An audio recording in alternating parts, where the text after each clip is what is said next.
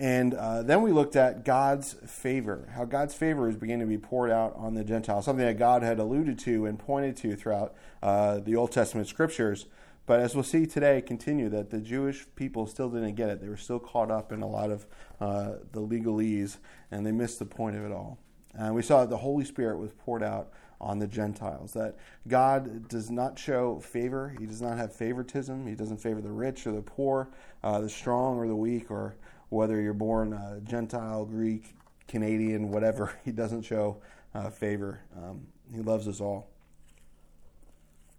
But uh, this time, this morning, we're going to look at uh, how the word spreads of uh, what's going on among the Gentiles. We're going to see, as usual, there's opposition to what God's doing. Uh, Peter gives an explanation to that opposition, and we're going to see that there begin to be Christians in other nations.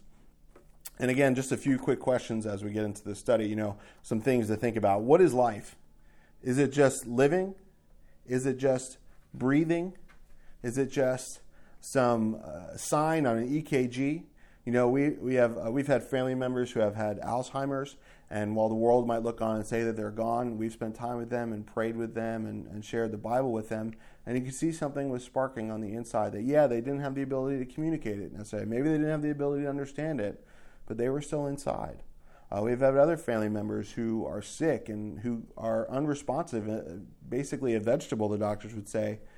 But are they still inside? Are they still there? I would believe so as long as they're alive. You know, I don't, I don't know that you can keep um, the, the corpse alive long enough, even with, with the technology we have, that they're still there and there's still hope. As long as there's life uh, for us, I believe there's still hope to turn to the gospel.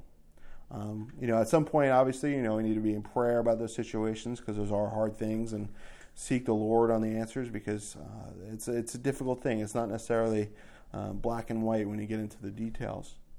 But is life, is it more than that? Is it, is it perhaps, is it having everything you want?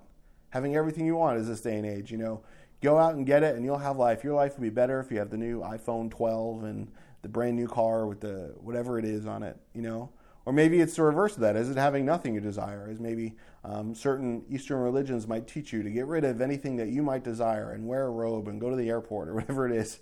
You know, that's where you have life. You know. Uh, maybe is it all fun and games until someone loses an eye? Maybe you heard growing up. Is life unfair?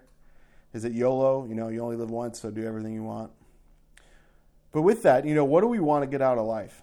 What do we want to get out of life? You know, what is our number one goal in life? This is something that I think the Lord's been kind of uh, me up to recently, really kind of considering, you know, what is the goal of my life? And not in the sense of, well, I'm going to create a five year plan and have a goal that I'm going to try and reach on my own, but really, you know, what am I living for? What is, uh, uh, is living for Him the primary thing, or is it just sort of going along with my day to day duties? And what would make you and I happy? What would you make you and I ultimately happy? Maybe we're going through life and we're unhappy because we don't have something. I wonder what that is. You know, maybe it's a bigger house, maybe it's a bigger car, maybe it's a raise, maybe it's, I don't know, living at the beach. I don't know. Uh, but really, maybe it's something more than that. Maybe even those things we'll find out, as uh, Solomon says, won't satisfy. But Jesus said in John 10:10, 10, 10, and I'm sure you guys are familiar with this verse, it says, "The thief does not come except to steal and to kill and to destroy. And I have come that they may have life and they may have it more abundantly." That the life Jesus gives us is more abundant than anything we can expect or anything that we have. Um, you know, sometimes we have to lay down our lives to find it. We have to lose our life, as the scripture would say, in order to find it. You know, again, but it doesn't matter who we are where we're from or what we've done, God loves us. You know, I, as I'm studying, I'm thinking, man, maybe I just want to do a message on how much God loves us because, again, God's been hammering that home in my life. Man, do we realize? Do we get it? And I know that we don't. I know we could spend all eternity and we're still not going to totally get it. We're going to enjoy it, but I don't know that we'll ever understand it. But God loves us. God loves us. And there's only one way to have that life, and that's by letting Him love us and being submitted to that love for us. But again, Lord, we, we do ask that this morning you would just show us even more how much you love us. Help us see it and taste it just a little bit more. But God, would you speak to us in the scriptures and fill us with your spirit this morning that we might truly have the life abundant that you've given us and help us to live uh, for you and by you. In Jesus' name, amen. So, Acts chapter 11 Let's read the first 11 verses here together. Uh, verse 1 Now, when the apostles and brethren who were in Judea heard that the Gentiles had also received the word of God, and when Peter came up to Jerusalem, and those of the circumcision contended with him, saying, You went in to uncircumcised men and ate with them. But Peter explained it to them in order from the beginning, saying, I was in the city of Joppa praying, and in a trance I saw a vision an object uh, descending like a great sheet let down from heaven by four corners, and it came to me. When I observed it intently and considered, I saw four footed animals of the earth, wild beasts, creeping things, and birds of the air. And I heard a voice saying to me, Rise, Peter, kill and eat. But I said, Not so, Lord, for nothing uncommon or unclean has at any time entered my mouth. But the voice answered me again from heaven, What God has cleansed, you must not call common. Now this was done three times, and all were drawn up again into heaven. At that very moment, three men stood before the house where I was, having been sent to me from Caesarea. I'm going to stop right there for now. Gentile versus Jew. Gentile versus Jew. It says, Now the apostles and brethren who were in Judea heard that the Gentiles had also received the word of God. I'm sure that you guys are familiar with the difference, but uh, Jews were Jewish people. They were from the descendants of Abraham. Uh, they were ethnically and religiously uh, Jewish. Um, you could you could not be Jewish by descent, and there was a process for you to become Jewish um, uh, through the law and through different uh, rituals and things where you could uh, follow the God of the Jews. But there was still the outer court of the Gentiles where you came and worship, but there was this outer court where uh, they were allowed. And Gentiles basically is anyone who's not from Abraham, anyone who was uh, born of another nation, uh, pagan nation. And the Jews again looked down upon the Gentiles. You know, over the years they had gotten puffed up over having the law and being the people that God chose and God showed up to and God used to to move in other nations. Um, and so they really began to look at the Gentiles as, as lesser people. There were, you know, ceremonially ceremonially unclean laws where if you were even uh, had your garment touched by a Jew, if you were a real religious Jewish garment touched by a Gentile, if you're a really religious Jew, where you'd have to go through this whole cleansing process, and you couldn't go to temple and all these other things. Um, you know, you could not have fellowship with them. You could not be close with them. Um, it was uh, very strict, very strict. Um, and so I think that's part of the reason why they were so um, upset here. But in verse 2, it says, Those of the circumcision contended with him. And I love that uh, the scripture says, Those of the circumcision. It begins calling uh, the Jewish people uh, who maintained by the law, those of the circumcision. The Abrahamic covenant, where God said, Hey, show the sign of the covenant, circumcise your son on the eighth day. And this was sort of a physical sign, a, a representation of cutting away of the flesh and being devoted and sanctified to God. And uh, but you know, Jesus said, um, in Matthew 3 7 through 9, actually, it says, But when many of the Pharisees and Sadducees uh, coming to his baptism, he said to them, Brood of vipers, this is, sorry, John the Baptist, not Jesus, in Matthew 3, who warned you to flee from the wrath to come. Therefore, bear fruits worthy of repentance, and do not think to say to yourselves, We have Abraham as our father. For I say to you that God is able to raise up children to Abraham from these stones. You know, that they were so committed to this law, they were so committed to the law of Abraham uh, that they really took pride in it. And they thought that they were something special, in a sense, apart from God's promise to them. And even John the Baptist, Jesus' cousin, says, Hey, God doesn't need you to be sons of Abraham. He, it doesn't matter to him. He could make new sons of Abraham out of these rocks. Your adherence to the law and your ethnic background does not make you righteous in God's sight. I think it's interesting that you know that they're referred to that now by their commitment to that law. You know, what is their major contention? Verse 3 it says that you went in to uncircumcised men and ate with them, that they had this fellowship with men. You know, the, the, they showed up at the door. Peter and some other believers went with them. They went to the house. They shared the gospel there. They stayed there for a few days. That there was this connection there. There was this intimacy there. You know, you stay at someone's house, it's pretty intimate. You know, where the towels are. Can I go in your fridge? You know, there's a whole connection. You're touching the same things. You're eating the same things. And to them, in their mind, this would make them very unclean, very unclean. Uh, we still see that in different places around the world where there's definitely like a caste system. I think you could even extrapolate it to. Um, I was out uh, glasses uh, shopping yesterday. Uh, my prescription's getting a little old, so it's time to upgrade them. And uh, I'm there, and I was trying on a pair of glasses, and they were a little tight around the ears. And the guy said, "Oh, I can just put them in this heat thing and bend them so that they don't they're not straight." I'm like, "You can do them to the to the show model."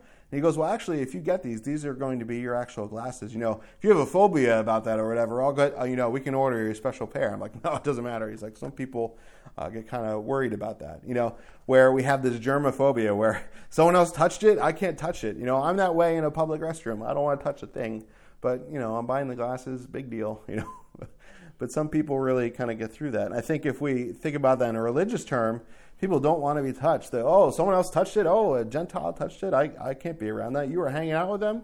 And they thought, man, that there was this spiritual something wrong with Peter for hanging out with them. So I think in their minds, they confronted him in a righteous way. Peter, what's going on here? We need to get this sorted out.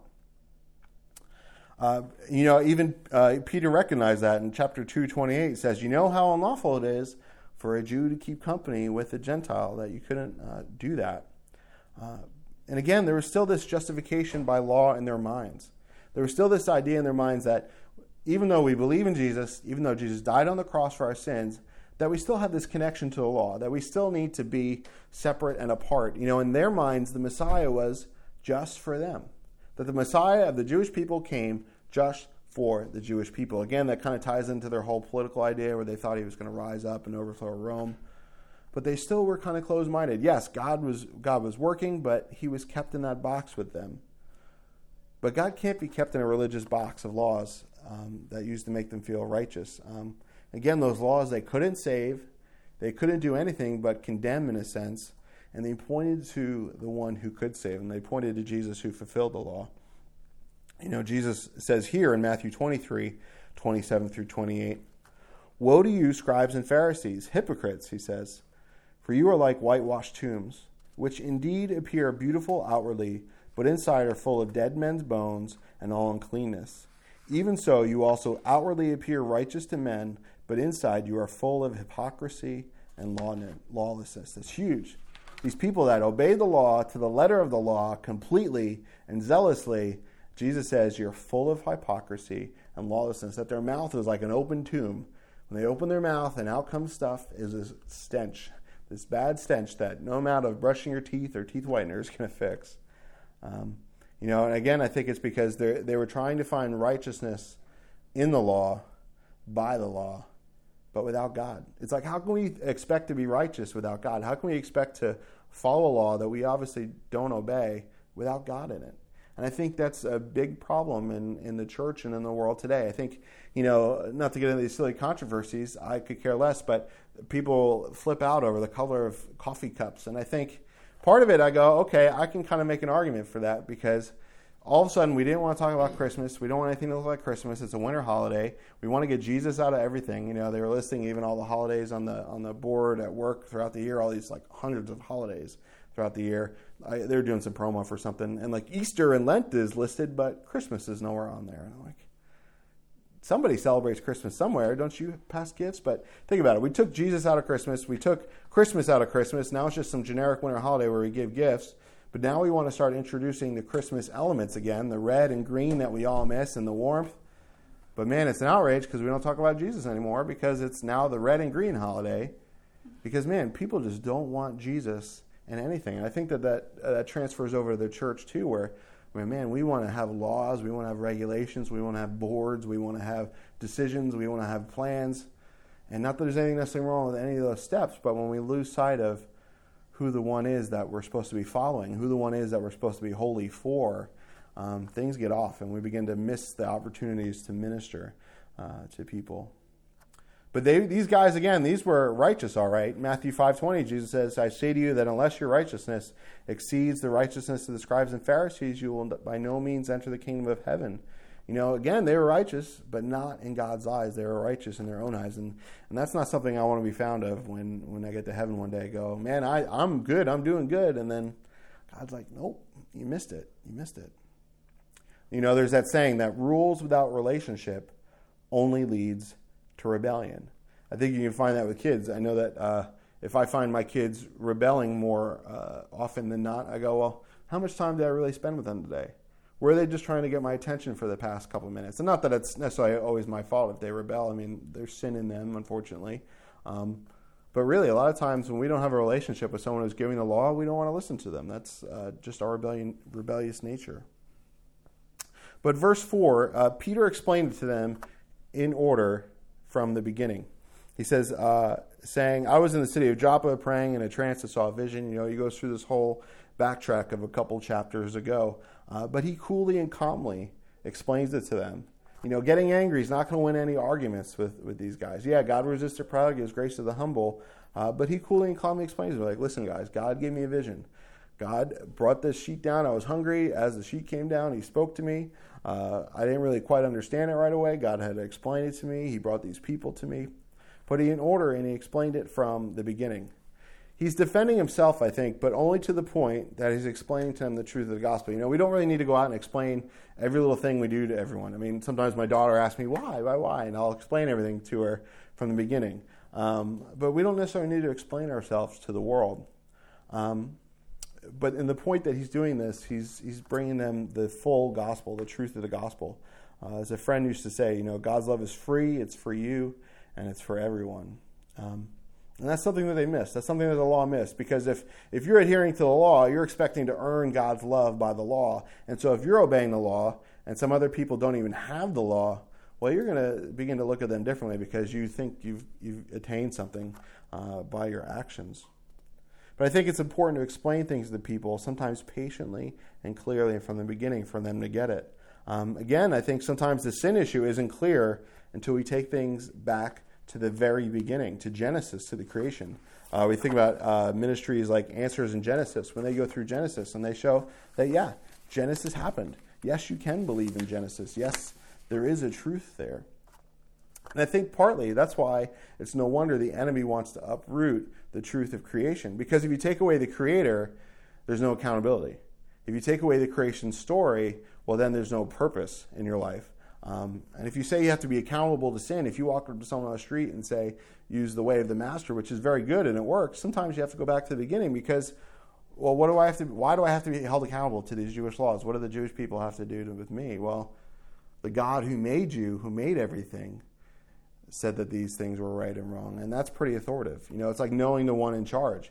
Um, sometimes at work, I wish I could say, do this differently or do this differently or kick back and give an answer, but I don't have that authority. I'm just the guy uh, doing design, and I have input in all these things, and it's a good work environment.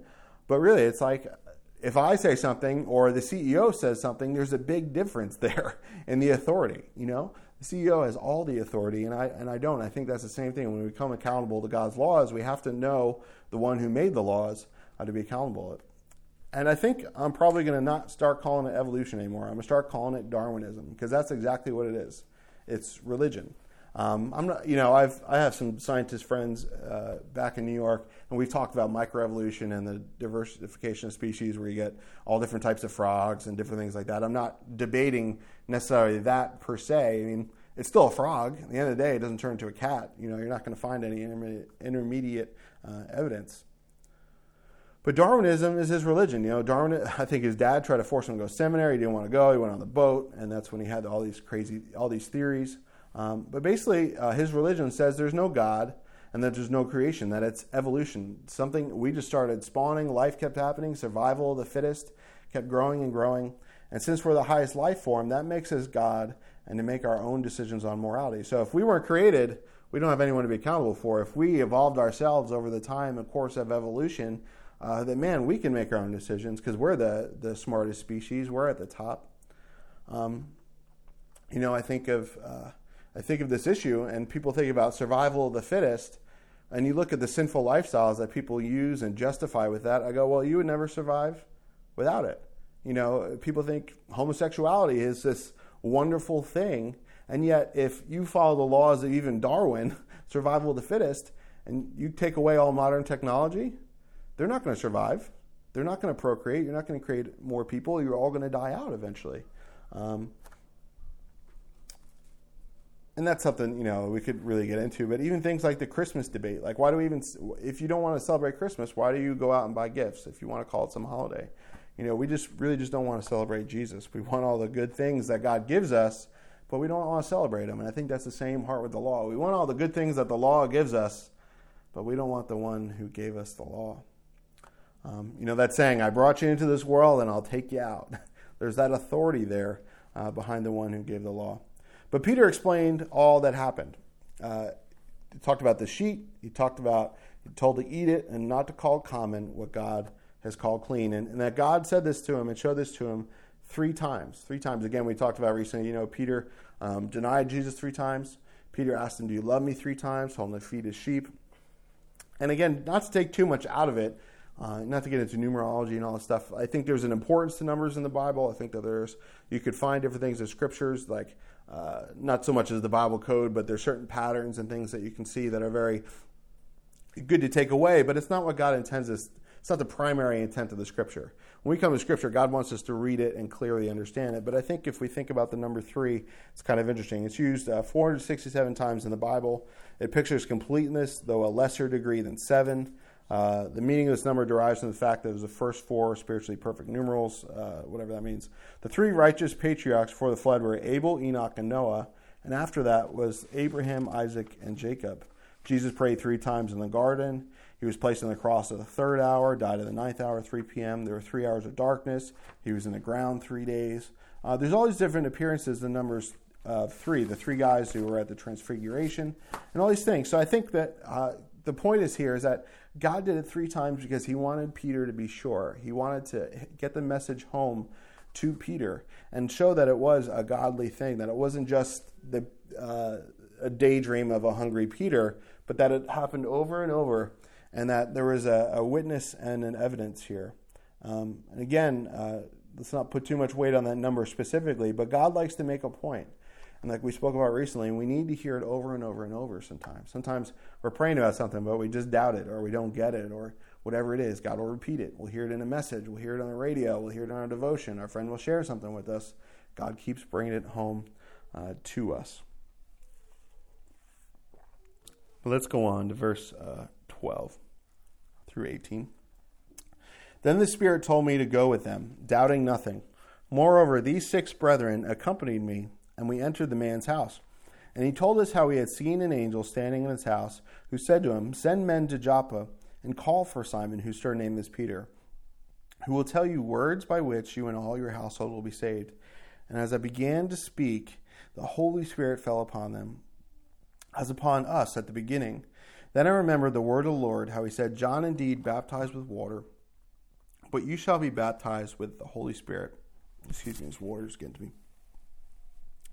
If therefore God gave them uh, the same gift as he gave us when we believed on the Lord Jesus Christ, who was I that I could withstand God? Peter says. When they heard these things, they became silent, and they glorified God, saying, Then God has also granted to the Gentiles repentance to life. Peter says that the Spirit told him to go, doubting nothing. I think that's great. You know, Peter's out there. We uh, whole message on this a couple uh, weeks ago. But he's out there and he has the vision, um, and he's not really sure what to make of it. You know, it says that he's kind of really thinking about it up there. He sees it and he's thinking about it.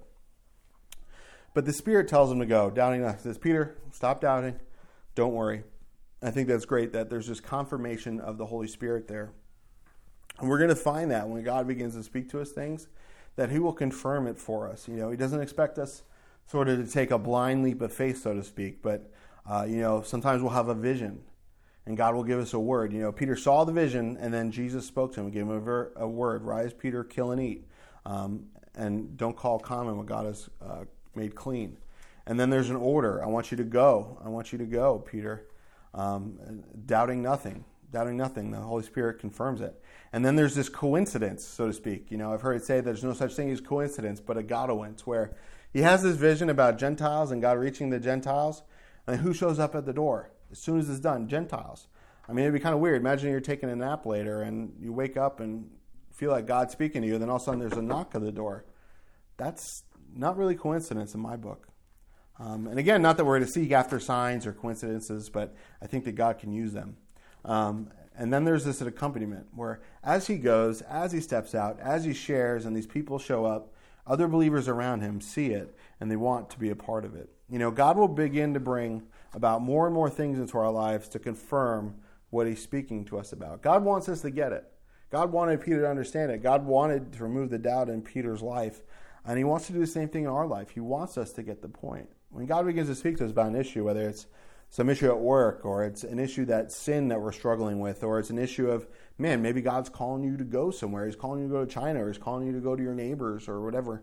He'll begin to, I mean, those, those things are kind of obvious in a sense, but He'll begin to bring them out and, and help us understand because He wants us to get it. He's not up there just spitting out commands and, and telling us to, uh, to figure it out on ourselves. Um, this past week, I read this uh, article um, about effective communication in business and it was just something I was reading in my downtime. But uh, they quoted this army general, this retired general, and he said that I forget what the method was called, but it's like this three-step method where he barks the commands at them, and then they respond to commands what they've heard back to him, and then he then gives them more information, whether yes or no, you got it right or wrong. And I think that he said is very effective, and that's the way the military works apparently.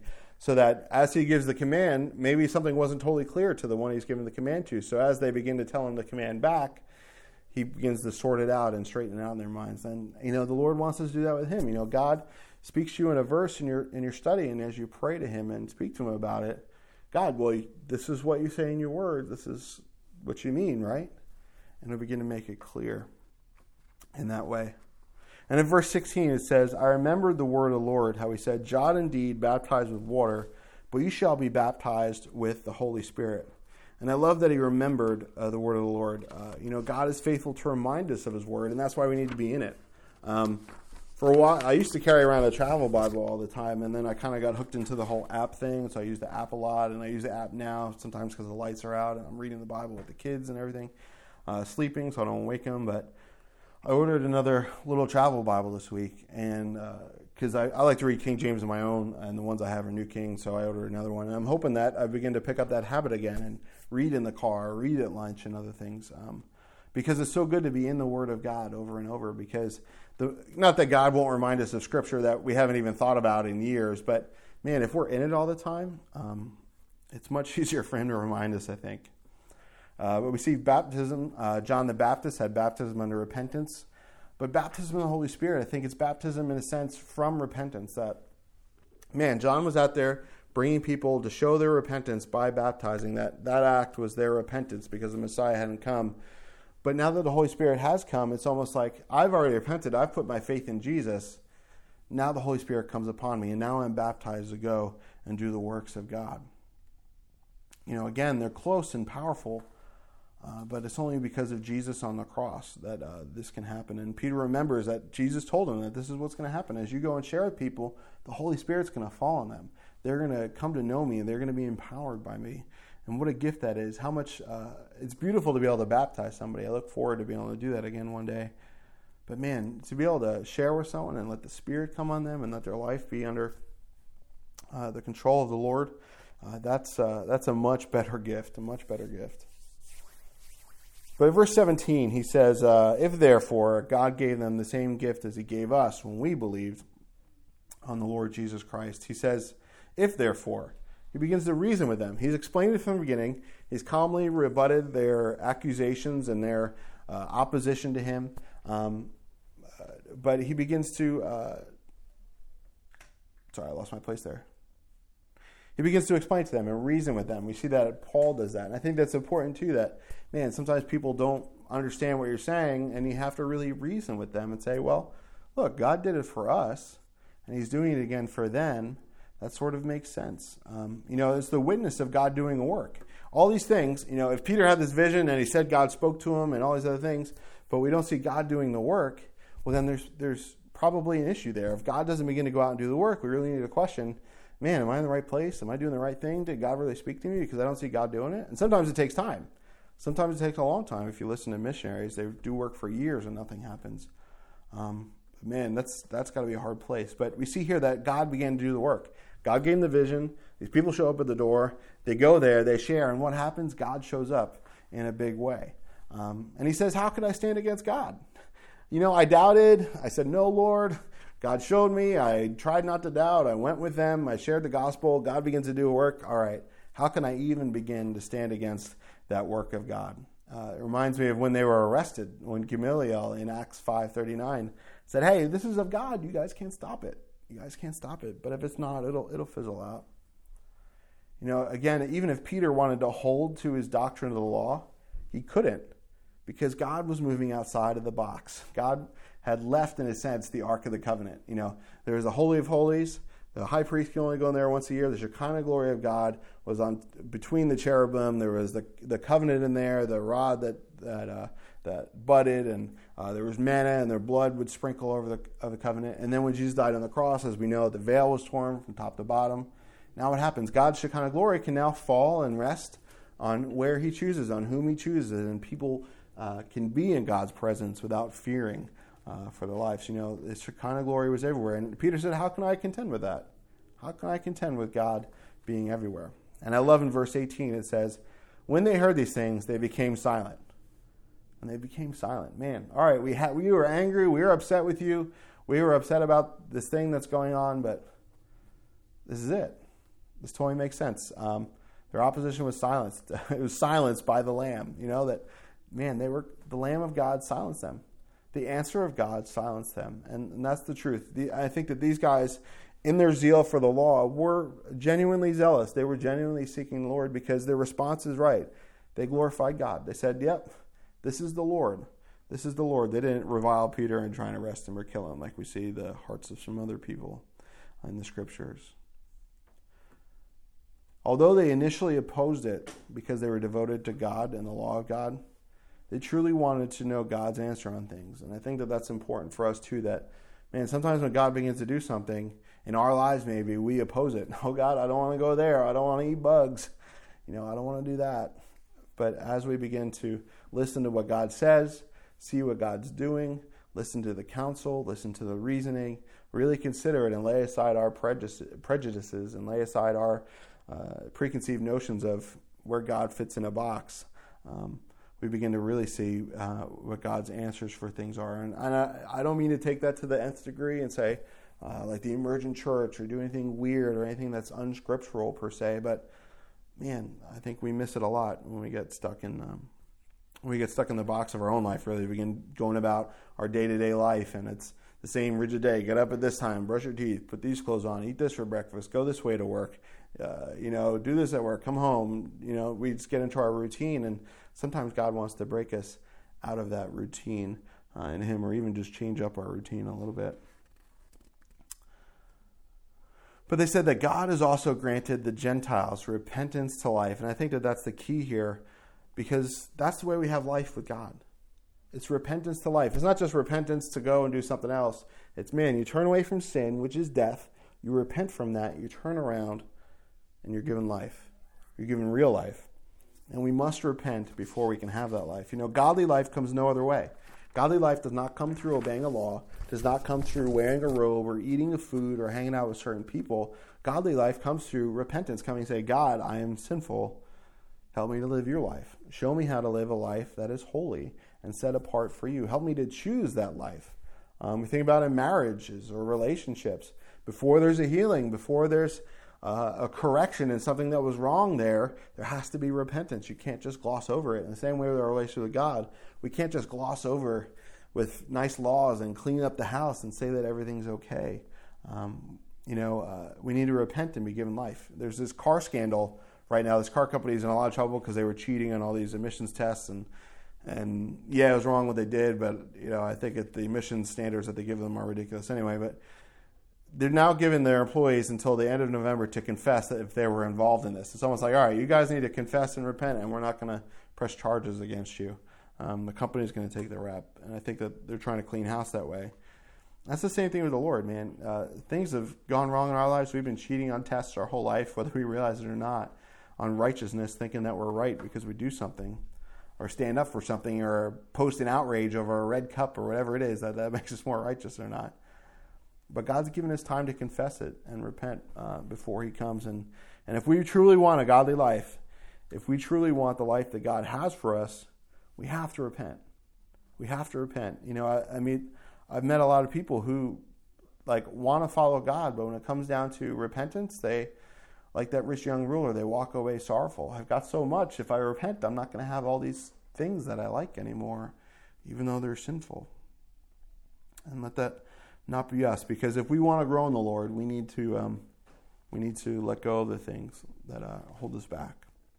Verse 19. We'll read a few verses here. Now, those who were scattered after the persecution that arose over Cyprus, rose over Stephen, excuse me, traveled as far as Phoenicia, Cyprus, and Antioch, preaching the word to no one but the Jews only. But some of them, who were men from Cyprus and Cyrene, who when they had come to Antioch, spoke to the Hellenists, preaching the Lord Jesus. And the hand of the Lord was with them, and a great number believed and turned to the Lord. Then news of these things came to the ears of the church in Jerusalem, and they sent out Barnabas to go as far as Antioch. When he came and had seen the grace of God, he was glad and encouraged them all that with the purpose of heart they should continue with the Lord. For he was a good man, full of the Holy Spirit and faith, and a great many people were added to the Lord. You know, we're backtracking here a little bit to a few chapters ago. We see those who were scattered. If we remember, Stephen was martyred. He was killed. Paul was there as a young man consenting, holding the coats of the guys who were stoning him. And that's when this uh, big persecution really begins to happen in the church. And the church actually gets scattered and they move around um, to other places where they're not persecuted so they can live. Um, and then we see Saul begins actually persecuting the church before he comes to know God. Um, it says here that uh, they scattered at the persecution that arose, traveled as far as Phoenicia, Cyprus, and Antioch. You know, up in the modern day Israel, up in the, the western coast of the Mediterranean, into Lebanon, into Syria, also into uh, Cyprus, that island off the coast, and Antioch, which is um, modern day Turkey. You know, they expanded out pretty far. They started going north and west. So again, you see more. We see more Jewish people coming to know the Lord as they scatter. Um, but they preached to the Jews only. Again, I think they were very myopic. Like, I need to get my eyes checked. I'm nearsighted. they, they could only see what was in front of them, that God was reaching the Jewish people and not the Gentiles. They were keeping Messiah still in that box of the law and of uh, um, what they thought was right and what they thought God wanted to do. Again, like they thought God was going to be this political Messiah, and He wasn't. He was their spiritual Messiah. He will be one day uh, political, but not right now. Um, but we see, even in the midst of all that, God was still working. God was doing great things, saving a lot of people, a lot of Jewish people. But indeed, God wanted to do more, and He intended to do more. Um, and again, you see them reaching the Hellenists, these Jewish people who were Jewish by uh, culture, not culture, Jewish by birth, and maybe even obeyed the laws, but they're living in other societies and other cultures. Um, and a great number turned to the Lord. And, and, and how did this great number turn to the Lord? Well, it was by preaching and the Holy Spirit. It wasn't by fancy programs. It wasn't by coming up with a marketing scheme. It was by sharing the Word of God and the work of the Holy Spirit among the people. Um, Oswald Chambers, uh, My Utmost for His Highest, from uh, the ninth says, um, I think it was the ninth, when we preach the historical facts of the life and death of our Lord as they are conveyed in the New Testament, our words are made sacred.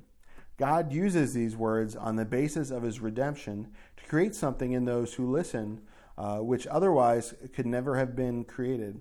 If we simply preach the effects of redemption in the human life instead of the revealed divine truth regarding Jesus himself, the result is not new birth in those who listen. The result is a refined religious lifestyle, and the Spirit of God cannot witness to it because such preaching is in a realm other than His. We must make sure that we are living in such harmony with God that as we proclaim His truth, he can create in others those things which He alone can do. And I think that's powerful. I think that's a problem with the church at Whole today, that the church preaches sermonettes for Christianettes, so to speak. Here's how to live a good life. Here's how to have the things in life you want. Here's what God says about this and what God says about that. But they, again, miss God in all of it. The message might be good and it might be something that's holy in a sense where, it, but really, as uh, it says here that it's just giving them a refined religious lifestyle. Their lifestyle is just one of religion, one of, like the Jews here, following the laws, that the gospel doesn't go out, their life isn't led by the Holy Spirit. That, yeah, they're a Christian, quote unquote, but it's not the priority in their life, that they're not free and open to the work that God wants to do. And I love how it says if we just simply preach the effects of redemption, I'm sorry, no, if uh, if we treat if we preach the historical facts of life and death of our Lord, they're conveyed in the in the New Testament. The words are sacred. We don't have to get all fancy about it. We just read the Bible, teach what it says, be very clear about the facts that Jesus is God, that the Bible says what it does. Even if you can get in the facts of well, Israel on this date did this, and they had this law and they had that law.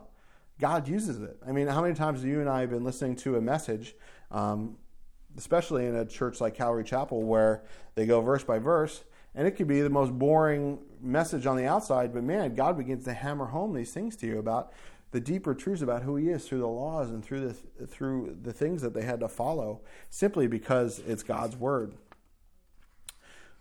And that's that's what we need to focus on. No matter what happens as we grow older and as we go on in life and the opposition and persecution comes, we just need to remember the gospel is it. The gospel is it. We see that word of what's going on there is spreading, and so the church sends Barnabas to see what's going on. Barnabas kind of goes up there to check out what's going on. Uh, we hear about uh, these Gentiles coming into the Lord and about these other Jewish people up there coming into the Lord. And what does he find? He finds the grace of God. And I wonder, would people find the grace of God in our lives if they came to check it out? If they visited at work, if you visited me at work, would you find the grace of God? Some days, I don't know. I hope so. Would they find it at Thanksgiving dinner in a couple weeks when we're sitting around with our family? Would they find the grace of God in our lives?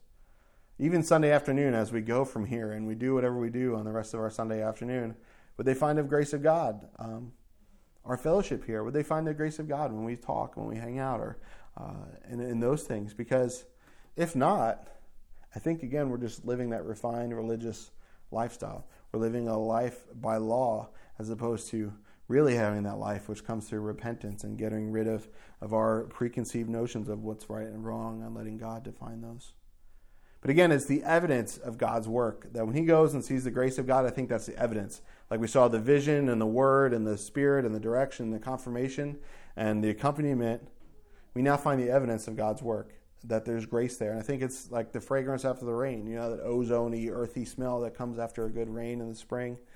It's the same thing. When God begins to do something, you see the grace of God, and that's really um, sort of an evidence there. As uh, we get to a close here, we see that he encouraged them all with that purpose. That when uh, Barnabas gets there, he sees what's going on, he's blessed by it, he sees God working, so he encourages them, continue what you're doing. Um, you know, as a leader, I've heard about spiritual things going on.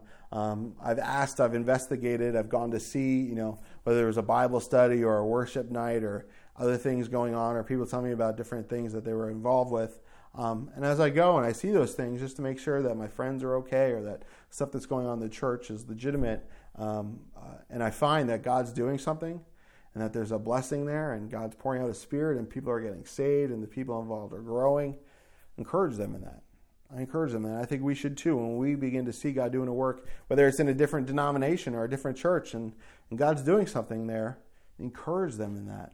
Bless them, encourage them to keep doing what God is doing. Um, you know, we don't need to have our hands in everything. We don't need to be in control of everything. God's going to do it, and and we don't always even have the right way of doing it. You know, if if we think we have the perfect way of following God and we follow that for a long amount of time, eventually we're going to be so stale and stagnant like the religious Jews were that we miss the new work that God is doing.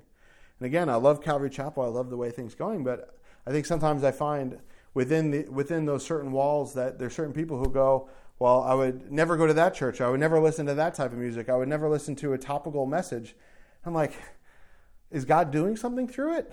Yeah, they're not exactly the same as us, but do they believe the core things of the scripture? Do they follow the core things? Would I agree with maybe everything they say on the outliers of the faith? Probably not. But on the core things, is, is God working? Do I see God moving in great worship things and elsewhere? Yes. Um, that doesn't mean I'm wholeheartedly going to sell out on these other issues. Um, but sincerely, I think that you know if, if we get myopic on these things, we miss what God could be doing. But I love how the Bible describes Barnabas here that he was a good man, full of the Holy Spirit and faith. And those are probably the best qualities, uh, the most godly qualities that any man or woman could have, that they're good, full of the Holy Spirit and faith. And this word good, as we close here, uh, just listen to this definition. It's of good constitution or nature, it's useful, salutatory, is good, pleasant, agreeable, joyful, happy excellent, distinguished, upright, honorable. This man was an encourager. This man was a blessing to be around. This man had the joy of the Lord in his life. He wasn't good on his own, he wasn't self righteous, but he was good because God was in him and he was full of the Holy Spirit and faith. Where, man, he saw stuff God was doing and he was on board with it and he wanted to, to believe the Lord.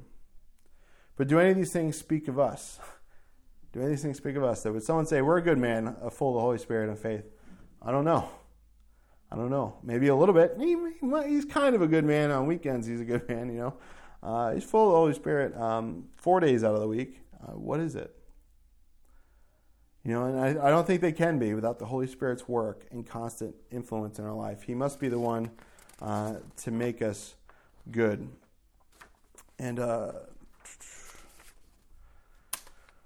a couple more verses here that um, we'll just read up to. We'll read a couple more and see how fast we can get through it. But verse 25 is Then Barnabas departed for Tarsus to seek Saul. And when he had found him, he brought them to Antioch. So it was that for a whole year they assembled with the church and taught a great many people, and disciples were first called Christians in Antioch. In verse 27, and in those days prophets came from Jerusalem to Antioch. Then one of them, named Agabus, stood up and showed by the Holy Spirit that there was going to be a great famine throughout all the world, which also happened in the days of Claudius Caesar. Then the disciples, each according to his ability, determined to send relief to the brethren dwelling in Judea. This they also did and sent it to the elders by the hands of Barnabas and Saul. You know, Barnabas now goes back to find Saul, and he does. He brings uh, Saul into the picture, I think, to help, in a sense, pastor the church that was growing there. There was a lot of believers, there was a lot of disciples. And man, that's that's so true that there's a need for good ministers. And I don't mean minister in the clergy sense, but but those who minister unto the saints that man, as the church begins to grow in the world, that man, God and we need to encourage people and bless people and raise people up to minister to them. Those who are ministering, to encourage them to continue ministering and to minister more. Um, again, it's like we need to ratify the work that people are already doing in others' lives and help them to carry that out. But he teaches them. And this is good Bible teaching is key, especially for people, and we all need it no matter how old we are in the Lord. But if you're a new believer, there's so many different things going through your mind of what's right and wrong. You may not even realize, but good teaching is such is such a good key thing at a young age. Um, you know, it's like we teach kids in school as they grow up. That way, the rest of their life they're prepared. That's the same thing. We need to have a good foundation of teaching. But they're there for a whole year, and again, I think sometimes we need to be prepared to go and stay for a period of time, um, which may be long in our minds. But I love how all free these guys were just to go about, to move about, and do the things of the Lord. You know, they go here. God calls them here. They go here. They stay there for a couple months. They go here for a year. They come back. God calls them here. Some believers ask for them to come help over here, and, and they go. They're free to do these things. I love how free they are just to, to go about, to move about, and to do things of the Lord. I think of the, the younger single guys that um, I'm friends with up uh, up in New York who they would just take road trips every year, and they were free to go do whatever they wanted because you know their jobs were such where they could quit their job and get another job uh, waitering or whatever when they came back, or they would go when they worked on a farm, and when the farm season was low, they would take trips and things. But man, are we that free? Are we that free? I'm not saying don't have a job or anything. I have a job, provide for my family, but man, if God calls us to go somewhere, are we that free to go? Are we willing to say, okay, I'll leave my job. Okay, I'll take a weekend off. Oh, I'll take, you know, are we free to go? And I think that that ties back into the whole focus of our lives. Is that the focus of our lives? When God asks us to go, are we, well, I, I have work and this work thing is way more important. Not that we shouldn't be responsible to our job and, and figure something out. And if we can't get the time off, then maybe we just need to work. But what I'm saying is that the focus. And is that really the focus in the church today? And I'm afraid that it's not. I'm afraid that the church, not necessarily the churches that we've come from, but I think if you take the bigger umbrella of the church, that it's not. That the church is not focused on the Lord anymore. That the church is focused on living that clean lifestyle of being relevant, of having more tattoos, and we've really missed the point of the Lord. You know, and I don't think revival is not going to come if we don't let it happen in our lives first. And the church really needs to get our focus back. But we see here that there was a famine and that God warned them about it through a prophet. This famine, noticed, came to the church through a prophet. And I think that's the same thing with us to our day and age that man, God might warn us that man, there's an we look on and the world says, oh, everything's fine, it's getting better, but we look on and go, it's not getting better, it's getting worse. That hard times are going to come, whether it's an actual famine or not, I don't know. Whether it's an economic collapse, I don't know. Whether it's uh, just persecution, probably. But God is going to uh, warn us of these things. I think we need to take heed to them and be responsible with those warnings. Uh, but that when these famines do come, that when we have more, to give to those who are in need. And again, as we're able, it says it doesn't say that they sold everything. It says, well, this guy had five bucks, this guy had ten bucks, this guy had uh, an extra gas can. He provided it. I remember when there was the hurricane, we uh, helped out the people on the Jersey Shore um, as much as we were able to.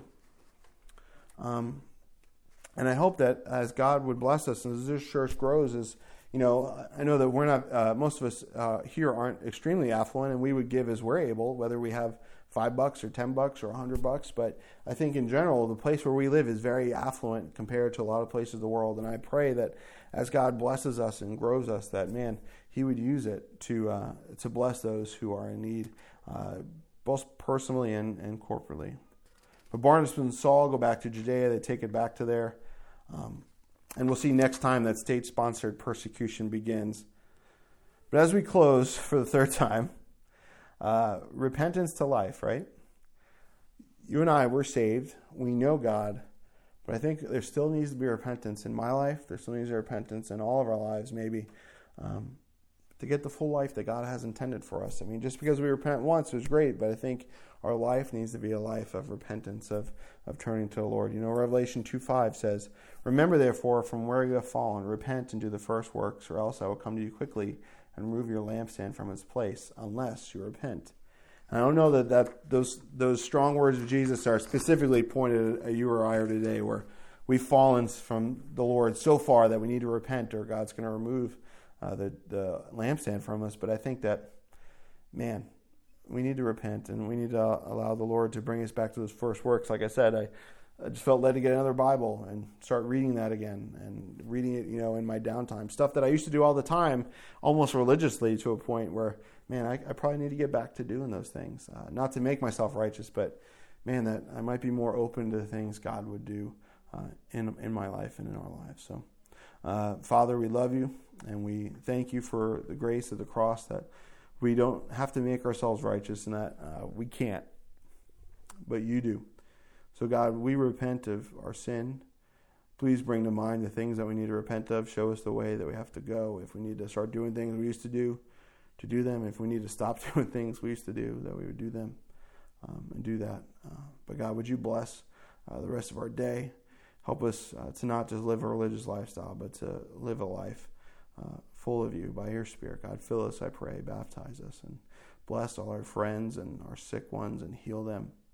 And uh, God, we pray, bless our fellowship, God, whether you make us bigger, bring us somewhere else, God, whatever you want to do, um, or send us other places, whatever it is, God, your, your will be done. And we ask in Jesus' name. Amen. Amen.